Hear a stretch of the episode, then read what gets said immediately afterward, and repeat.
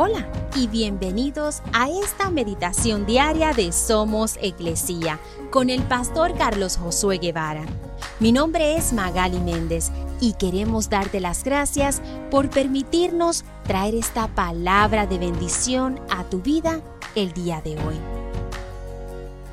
Mateo 8:16 dice, Aquella noche le llevaron a Jesús muchos endemoniados él expulsó a los espíritus malignos con una simple orden y sanó a todos los enfermos. Dios quiere librarnos de todas y cada una de las fortalezas en nuestra vida, sin condiciones.